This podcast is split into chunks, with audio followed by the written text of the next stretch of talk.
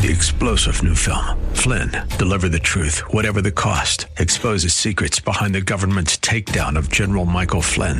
Flynn knew what the intel world had been up to. He ordered the first audit of the use of contractors. This set off alarm bells. He told the truth. He was the most dangerous person for Donald Trump to hire. They had to get rid of Flynn.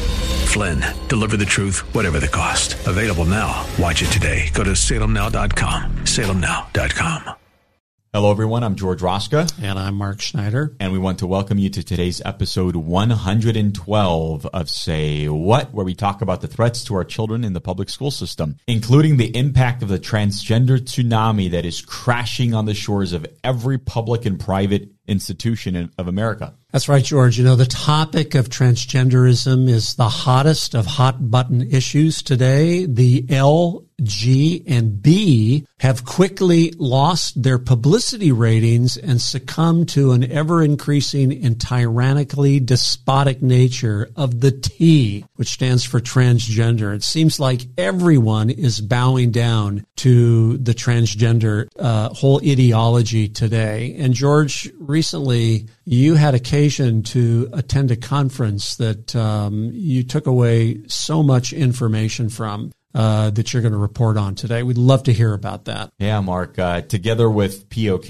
we uh, attended as a sponsor of the Christian Medical and Dental Association. It was their annual conference um, held at the end of April in Cincinnati, Ohio and they had a just amazing lineup of speakers, breakout sessions. But one of those breakout sessions, which, which happened over two parts, uh, was one that was presented by Dr. Andre Van Mol, and uh, we've been connected with him for the last four years. He's he's helped us on um, a, a lot of other fact finding missions that that we've undertaken at POK. But in this two hour session, it was you know one hour each. Well, his session was supposed to be in a in a breakout room, uh, which is probably giving you about 100, maybe 150 chairs max. Well, I think the organizers caught word from a lot of the, the people in attendance that they were going to go and attend that breakout session specifically. So they ended up moving his presentation into the large auditorium. Um, and, and I was there for both sessions, Mark. There was easily over 50% full, which tells me that there was over 500 doctors that just like me, and I'm not a doctor, I was just there in attendance, we were all drinking out of the fire hose because Dr. Andre Van Mol had 78 pages worth of notes wow. that he had up on his screen and he was scrolling down and just spitfiring all of this data and information and research that we have to be aware of and mm. understand Mark, he had 370 footnotes in 78 pages. Which is characteristic of uh, Dr. Andre Van Mol. We've seen his reports before, and I think, George, we have a copy of, of this report, or can we get access to it if we don't? Yes, we do. We have a full copy of those 78 pages, Mark, and um, we're going to be sharing just some snippets. Uh, this will be part one, uh, where just as a you know regular parent in attendance, this is what I was able to understand and, and catch from. And so here's just a quick summary of the, the highlights that we're going to be talking about. First of all, the fact that gender dysphoria is a diagnosis, whereas transgenderism is an ideology. Yep. Yes. So we have the natural course of gender dysphoria is desistance by adulthood, conservatively in 85% of people, uh, unless it is affirmed. And that's where we start to see other things happening. And before we go on, George, just to make sure uh, we understand our terms here, desistance means it will stop uh, this identification with a gender that is not in accord with your biology will go away if, if left to its own devices. The other point here is that gender dysphoria carries the overwhelming probability of underlying mental health issues, adverse childhood experiences, autism spectrum disorder, and troubled family dynamics. Now, nobody likes to hear this, but it happens to be a medical fact based on research data. So, gender dysphoria uh, from the report, it, it, doesn't exist in and of itself. It's almost always attached to one of these other factors. Isn't that true? Exactly, Mark. And just on this bullet point alone, there are five footnotes with links to five detailed studies on this topic. Uh, the other major summary point is that the probability of both desistance and underlying mental health and family issues is why watchful waiting with mental health evaluation and support for both patient and family has been the standard of care for minors with gender dysphoria in just about our entire history, except for the last 10 years. And also, what was very, um, very good to hear is that there is now international pushback in the scientific, judicial, and legislative realms uh, that is arising against transition affirming medical interventions in minors. Transition affirmation is not proven to be safe or effective long term, does not reduce suicides, and does not repair mental health issues and trauma. So there is always a more honest way to deal with gender confusion than chemical sterilization and surgical mutilation of healthy young bodies. And uh, over and over and over, you're going to hear from the data that we present uh, that that that is the case. But Mark, one of the most stunning things that I heard in the 78 pages of notes that were presented was this whole idea here that faith is not the bad guy. What do you mean by that? So over and over, and I, I hear this all the time, even at school board meetings, um, is that, you know, the, the religious fanatics, those Christians, uh, those Protestants, you know, they, they are the ones uh, that are causing, um, you know, all of this stuff to happen because they're not affirming the LGBT community. And it is people like us uh, that are causing this spike in suicide within the LGBT community and, and so forth and so on. But that is not supported by the evidence. And we have studies that actually prove this. In fact, a 2017 study of sexual minorities found uh, that surprisingly no significant differences are found between mainline Protestants whose church doctrine often accepts same-sex relations and evangelical Protestants whose church doctrine often condemns same-sex relationships. And this contradicts what is known as the minority stress theory. Uh, also noted, LGBT individuals who identify as Catholic, agnostic, or atheist, or with no particular religious affiliation, report lower levels of happiness compared to mainline Protestants. Uh, however, you know, Catholics were, were lumped into this. In fact, furthermore, even Gleason or Gelson, the Gay Lesbian Straight Education Network in 2017, in their National School Climate Survey, they found that religious schools without LGBTQ affirming curricula, policies, administrators, teachers, textbooks, clubs, library resources, etc., were among the safest schools for sexual minority students. Interesting. They had fewer anti-LGBT student comments mm. and the least victimization and bullying of any schools even less than in private secular schools who are using the recommended affirmation methods. George, this is say what?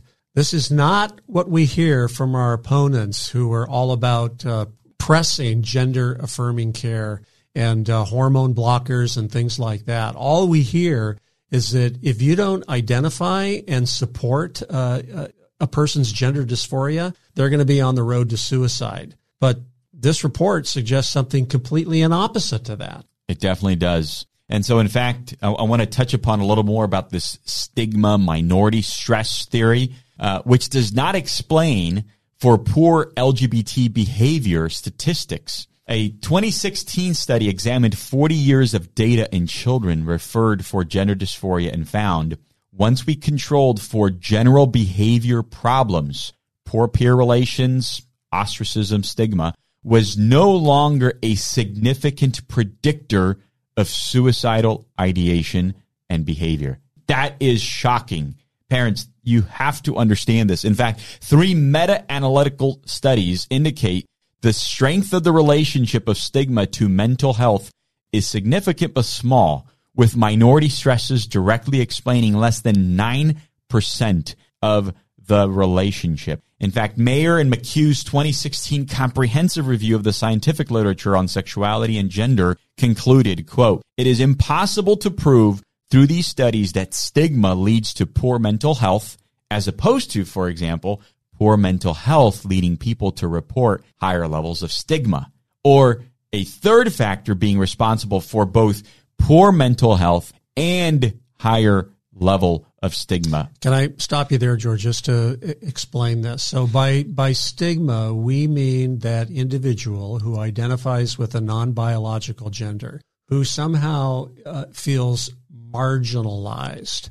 And uh, we often hear that because of that feeling of marginalization and lack of support in, in civilization and society, that they become mentally distressed, which leads ultimately to suicide. But if I'm correct, what you're saying is these reports don't show that whatsoever. They don't show, and, and in fact, this last quote that I read in just less you know technical terms, think of it as the chicken and the egg argument. Mm. Is it the poor mental health that's leading to that individual thinking they are being stigmatized? Or, or, is it truly the stigma of the surrounding population that's causing the individual to have poor mental health? Seems to be the former, according to this report. Exactly. Exactly. Um, and so this minority stress model, in fact, as recently as 2020, being being reported in a study by Michael Bailey, uh, the minority stress model has not yet advanced from the accumulating empirical association stage of empirical inquiry to the eliminating rival hypotheses stage. Big words there. Big words there, but again, think of it in terms of the chicken or the egg argument. All right. So there is no evidence. In fact, in, in Netherlands from 1972 to 2017. All right. So over almost half a century, um, in Netherlands, increasing cultural acceptance has made little to no difference in suicide rates among gender dysphoric patients seen by the nation's primary gender identity clinics, suggesting stigma is not a sufficient explanation for suicide. So, Mark, then where do we go from here? What is the explanation if this minority stress model is not the the the explanation? If stigma is not the explanation, um, there is something that was very revealing and telling and shocking, and people don't talk about it these days, and that is the intimate partner violence as a significant cause of LGBTQ suicide. Wow. Wow. Uh, that that's a say what moment. So the violence being committed by uh, non heterosexual partners is a leading cause of mental distress and, and ultimately suicide, from what this report is suggesting. So, in fact, Dr. Van Mol presented some very startling statistics. On the next page, we'll see a 2014 Australian study found that a leading reason for suicide among LGBTI individuals was stress from romantic partners rather than societal rejection. Mm-hmm. In fact, the CDC here in the United States in 2010 their findings from its ongoing National Intimate Partner and Sexual Violence Survey stated that sexual minorities experience intimate partner violence at rates equal to or greater than non sexual minorities. Mm. Why is that the case? Why is it that, that these people within their own sexual minority community are doing this stuff to each other? Because they're not dating some heterosexual guy, right? Correct. They're dating their other non-binary friend, uh, or or their furry friend, or whoever else they might be. We don't know, but it's not the heterosexual people uh, that are causing that. And, and and I don't mean to to laugh or denigrate this community, uh, but this is what their own studies are showing. In fact, in 2013, the U.S. Department of Health and Human Services prevention grant stating, quote, domestic intimate partner violence is a significant health problem among LGBTQ populations. Why is that? Well, Mark, you explained already in our last episode on wokeism that it's a mind virus. It's all about you being the idol. And so in a sexual relationship, right? If it's all about you, of course you're going to want to have your own self gratification and all of that which will lead to what we are seeing here in these studies that it is fact this this intimate sexual violence that's happening within their own communities. Now it's unfortunate, George, that it takes an organization like POK and this special conference of uh, Christian doctors and dentists to bring this evidence forward because I have never heard this evidence on mainstream media. I mean, this is something that if you're interested, you're going to have to go out and try to search and find because it is not being reported. Uh, you state here that in 2004, with a $50,000 grant from the Blue Shield of California Foundation, the Gay and Lesbian Medical Association launched the quote, LGBT Relationship Violence Project to educate medical professionals about LGBT domestic violence. So at least insurance companies are now having to step up to the reality of what's happening here. But what's shocking, Mark, is this is 20 years ago. Yeah. 2004. Incredible. And they are funding. This is this is the, the Gay and Lesbian Medical Association, right? Uh, th- this is, you know, basically trying to emulate the Christian Medical and Dental Association, right? So they are seeing this within their own community mm. and they're saying, we have a problem here. We have to do something about it. And yeah. they're getting one of their, their, you know, sponsors, uh, the Blue Shield of California Foundation to, to fork up $50,000 to help with this communication campaign within their own communities to say, hey guys, we have to stop violating each other. Yeah. I mean, this is this is absolutely atrocious and ridiculous. And and so th- this is some of the most shocking evidence not from our side. Like this wasn't done by Dr. Andre Van Mol. All right. We didn't get the Christian Medical and Dental Association to fork up $50,000 uh, to have a biased, you know, Christian doctor perform a biased study. This is reading their own studies. It's just absolutely uh, amazing to see finally this evidence being presented and come to light. But George, what about the the diagnosis of gender dysphoria? You've got some details around that. So to to wrap it up here for this part one, we, we wanted to also focus on something that that I think Dr. Andre Van Mol really helped me to um, to articulate. He says gender dys- dysphoria is a diagnosis. It's a psychosocial neurodevelopmental issue. And we have known this all along. It's a mental health issue, um, and it's an adverse childhood experience. It's autism spectrum disorder and family issues. Over and over and over, any child with gender dysphoria will exhibit these four things mental health issue, adverse childhood experience, autism spectrum disorder, and family issue. And so what's happening is what are doctors treating? Are they treating the underlying symptoms, meaning one of these four? Mm. Or are they just treating the symptom itself of, you know, suicidal ideation or or other things that, that are happening, right? And they're automatically going on this this journey of, of, of affirmative care, of gender affirming care, without solving the underlying four problems. Um, and so over and over and over, um, Dr. Van Mol really pointed this out. And this distress within one's sexed body. A gender dysphoric youth experiences a sense of incongruity between the gender expectations linked to her or his biological sex and her or his biological sex itself. Now, this term is fading and it's being replaced for political purposes by gender incongruence or gender anxiety. Oh boy. And so So we, they're further neutering uh, what language means. Exactly. It used to be a mental health issue and then it went to gender dysphoria. Now it's gender incongruence and gender anxiety. Exactly. And so Incredible. parents understand the difference between gender dysphoria and then what Mark pointed out as an ideology at the beginning of this podcast, transgenderism. That ism. It's an overarching ideology. And Dr. Ken Zucker, the term transgender identity is hardly an objective label for a child's gendered subjectivity. Uh, in fact, the, the DSM 5 of the APA, they um, is being quoted here because up until DSM 4, uh, gender dysphoria was treated as a mental illness uh, in the United States. But that all changed by changing the, this whole terminology to gender incongruence. And, and so transgender identity is not isomorphic with a mental health diagnosis of gender dysphoria.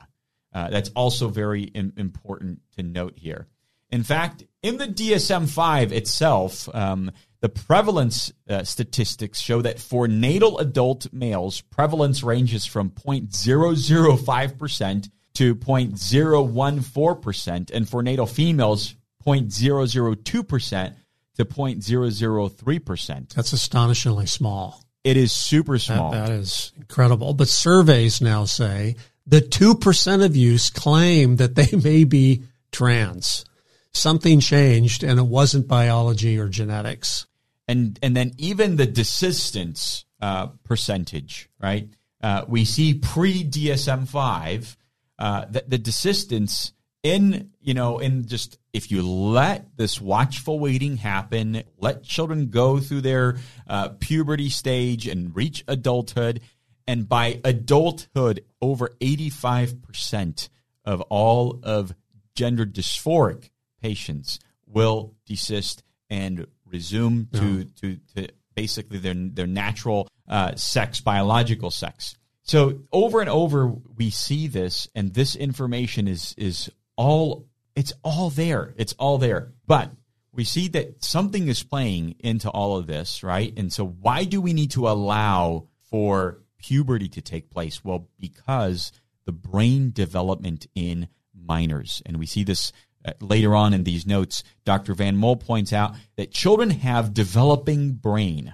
Their minds change often and they don't grasp long-term consequences. In fact, the frontal lobe, the brain's judgment and inhibition center, does not fully mature until approximately 23 to 25 years of age. And who knows that better than car insurance companies, right, Mark? Yeah, we don't allow, I mean, we're, we're careful about our children crossing the street by themselves, let alone making decisions, lifelong decisions about their gender identity and medical treatment. Exactly. And, and the amygdala, the brain's emotion center, is both immature and not fully connected to the frontal lobe in teens. So emotional thinking can prevail. In fact, um, AAP's Health Day reported in 2017 at the University of Iowa study that kids younger than 14 years old could not reliably cross a busy street safely. And yet universities like University of Iowa come out and say, well, you know what? We have to provide gender affirming care to a child as young as six because uh, they can't cross the road safely even by the time they're 14 but they can cross this deep, deep chasm of gender identity disorder and know that they can cut off their body parts at by age six. I mean, this is how crazy this is. So uh, we want to stress again that um, what we see happening in our society is ideology based. It is an ism. But the truth is that when children are um, facing gender dysphoric issues or gen- gender, what's now called gender uh, anxiety, uh, as Dr. Mol has pointed out, there is a host of underlying mental health issues going on here. Uh, it doesn't come about in the vacuum. Parents we highly encourage you. We're going to make these notes available on our website. You can go on our website, protectourkidsnow.org. And you can also become partners with POK through our Guardian Angel program where you can donate and help us spread this message all across the nation. And in fact, Mark, I'll end it with this note. Every two years, the Christian Medical and Dental Association has an international conference, and that conference is taking place this June 2023 in Tanzania the president organizing that conference for the, the international conference, in fact, came to our booth, read through our material, and asked us if Protect Our Kids can come to Tanzania in June of 2023 to please warn parents in Africa because they are seeing the same exact thing that's being uh, just promulgated by Planned Parenthood in Africa, and they need a POK there. We are doing some amazing work, parents. We want to thank our current generous donors that are are supporting us from all across the country, but we need to take our message internationally. So parents, you can help us uh, make this a possibility. And you can do that by listening even uh, furthermore to our podcast, but join our Guardian Angels program. And uh, we'll be gladly, Mark and I, to, to join you uh, in supporting Protect Our Kids. We look forward to seeing you next time on Say What? Three star general Michael J. Flynn, head of the Pentagon Intelligence Agency, knew all the government's dirty secrets. He was one of the most respected generals in the military. Flynn knew what the intel world had been up to, he understood its funding. He ordered the first audit of the use of contractors. This set off alarm bells. The explosive new documentary, Flynn, Deliver the Truth, Whatever the Cost, and covers the facts behind this scandal. Flynn told the truth. He was the most dangerous person for Donald Trump to hire. I find out the worst enemy that I'm going to face in my life is right here in America. They took my assessment and they wanted me to change it. And I was like, I'm not changing it. They had to get rid of Flynn. With in depth interviews, archival footage, and never before seen personal records of the man behind the headlines. I just felt like I was drowning. Flynn, deliver the truth, whatever the cost. Available now. Watch it today. Go to salemnow.com. Salemnow.com.